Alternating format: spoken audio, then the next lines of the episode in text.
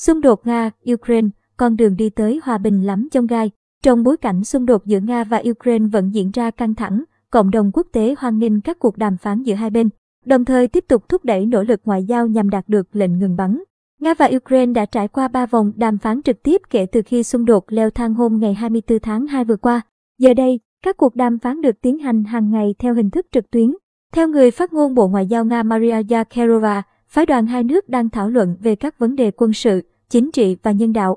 Đàm phán Nga-Ukraine vẫn tiếp tục theo hình thức trực tuyến về các vấn đề quân sự, chính trị và nhân đạo.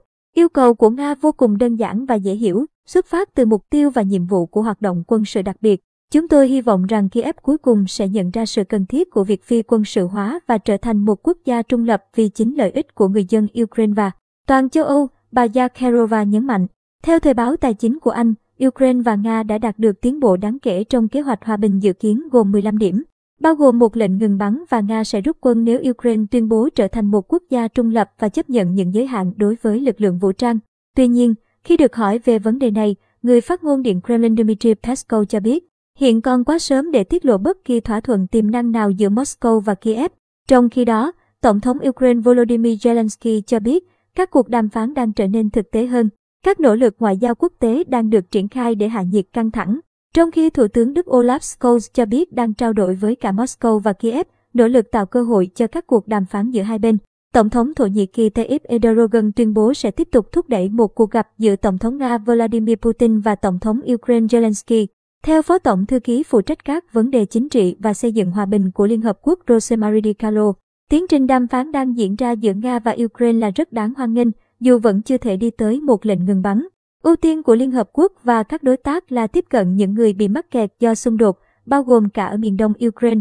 Để đạt được mục tiêu đó, chúng tôi tiếp tục mở rộng quy mô hoạt động của mình trên thực tế nếu hoàn cảnh cho phép. Nhu cầu của người dân ngày càng lớn. Liên Hợp Quốc kêu gọi các bên xung đột tạo lối đi an toàn cho dân thường, cũng như cho phép các nguồn cung cấp nhân đạo tiếp cận với những khu vực chiến sự, ông Di Carlo nhấn mạnh. Không ai có thể lường trước diễn biến cuộc xung đột có thể phát triển bao xa và trên con đường đi tới hòa bình giữa Nga và Ukraine vẫn còn vô số những trở ngại. Đó không chỉ là vấn đề nội tại giữa hai nước, mà còn cả bối cảnh khu vực và quốc tế. Theo bà Marie-Hélène O'Connell, chuyên gia giải quyết tranh chấp quốc tế Đại học Notre Dame, cuộc xung đột tại Ukraine đang bước vào giai đoạn nhạy cảm. Dù mong muốn giải quyết cuộc khủng hoảng này thông qua thương lượng song lập trường của các bên vẫn còn quá xa nhau, cuộc xung đột đang ở giai đoạn nhạy cảm. Rõ ràng, Mỹ sẽ không can thiệp và có lẽ cũng không có quốc gia châu Âu nào khác sẵn sàng làm như vậy.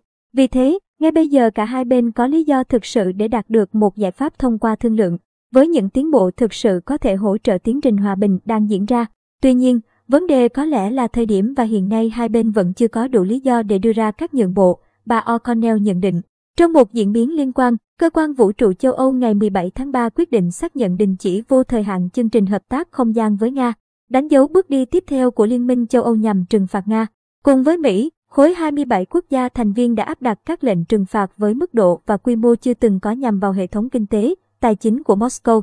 Điện Kremlin cùng ngày tuyên bố chiến dịch quân sự đặc biệt tại Ukraine đang theo đúng kế hoạch và nước này sẽ trụ vững được trong cuộc chiến tranh kinh tế chấp nhoáng của phương Tây.